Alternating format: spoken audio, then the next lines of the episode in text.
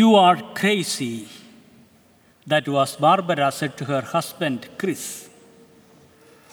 Every year, Chris went out early in December and cut down the largest Christmas tree that he could find.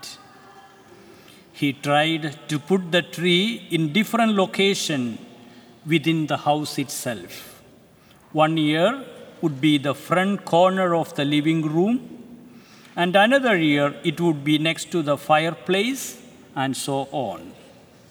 Chris spent hours with his sons, moving furniture and picking up sofas and moving coffee tables, all because he wants to make room for his Christmas tree. One year, his wife Barbara suggested that cut down small, moderate-sized tree so that they could put it in any unoccupied corners of the house.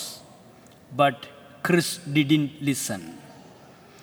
He came with his supersized tree and announced to his boys that they were going to have removed most of the furniture from the living room to make room for the tree. Barbara said, "Why don't you just leave that tree outside?" Chris said, "I thought the whole idea of Christmas is for us to change things around inside." Something beautiful is worth making.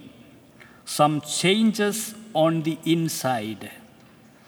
Chris was right in what he said. On the spiritual level, I suspect many of us may be like Chris' family. We want Christmas to come and go with the least possible fuss, with the least possible effect or change. Perhaps we secretly warmed the beauty of the Christmas season without the internal change, without the inside change. The Holy Spirit, after all, may want us to change this Advent season. The Holy Spirit might want to move something around inside of us, rearrange our priorities on the inside.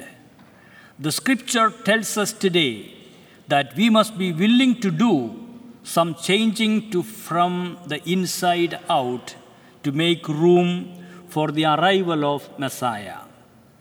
The prophet Isaiah declared, "Prepare the way of the Lord. Get ready, he is on his way." The Savior, as he comes and when he comes, is going to change things around. We must prepare the way for his arrival. Things are going to have to be rearranged and changed and moved. John the Baptist appeared in the desert, preaching his fiery message. John is convinced that the time of our salvation is at hand. John declares, "He is coming, and because he is coming, we must change in order to make room for our Savior in our lives." It was the message of repentance for the forgiveness of sins. The word repent means to change. But it wasn't repent the way we think about it. The way we think about repentance is you come down on your knees and say how sorry you are. He was talking about something quite different. He was talking about metanoia, which means to turn yourself around. Change from the inside out, to leave behind all the nonsense and the poverty of your life, not meaning physical poverty, but moral poverty, and to try once again to take his hand and walk through your life in simple words, come back to the Lord. And change is something we dislike. If you are driving to a destination and make a wrong run, you can't just continue driving in a wrong direction. If you must turn around and get back on the right path, you must make a change that makes a difference. Change has its demands, demands that go beyond mere words of regret. The only thing in life that is constant is change. The only certitude is this, that there is life where there is change.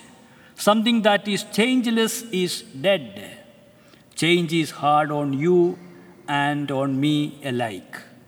Today's readings challenge us to prepare a royal highway in our hearts for Jesus so that we may receive him during Christmas. When the president or prime minister of a country is scheduled to make a public appearance, his staff prepares weeks and even months in advance to make certain that the proper protocol will be observed and the leader's security will be assured. Similarly, in today's gospel, John the Baptist proclaiming the coming of Jesus and demands us to prepare for his visit. He must fill in the valleys of our souls, which have resulted from our shallow prayer life and minimalist way of living our faith. We must straighten out whatever crooked path we have been walking, like involvement in some secret or habitual sins or in a sinful relationship. If we have been involved in some dishonest practices at work or at home, we are called to straighten them out and make restitution. If we have been harboring grudges or hatred or failing to be reconciled with others, now is the time to clear away all the debris. If we have been pushing God off to the side of our road, if we have been saying to him that we don't really have time for him, now is the time for us to get our priorities straight. And we all must level the mountains of our pride and egocentrism. So, as we prepare to remember the Savior's birth, we must learn to be honest with ourselves and with others. We can't pretend to be someone we are not. We must own up to our shortcomings, our mistakes, our sins, because only if we are honest can we change. Only if we are honest can we encourage others to change. Let us pray that we can undergo whatever change God is asking of us to make the world a better place. Advent is the time to make room for our Savior. If you have settled for a mediocre Christianity, then it is time to change. If you developed nasty patterns of sins, it is time to change, to make room for the Savior. If your life has been cluttered and crowded with lazy spiritual habits, anger, selfishness, then it is time to repent and change. Move the furniture around inside of your soul. Otherwise, the Savior can come and go with little effect in your life. So, my Advent question to you is simple. Are you willing to rearrange some of the furniture inside of your life in order to create some more room for him? Are you willing to be inconvenienced by the demands of the gospel? Are you ready to accept the fact that the Savior invites us to repent? You could say to Jesus, "You are crazy. You are crazy if you think you are bringing that gospel inside of my heart." The scripture invites us to open the doors of our lives, make some room, and welcome Christ in. May God bless us all. Amen.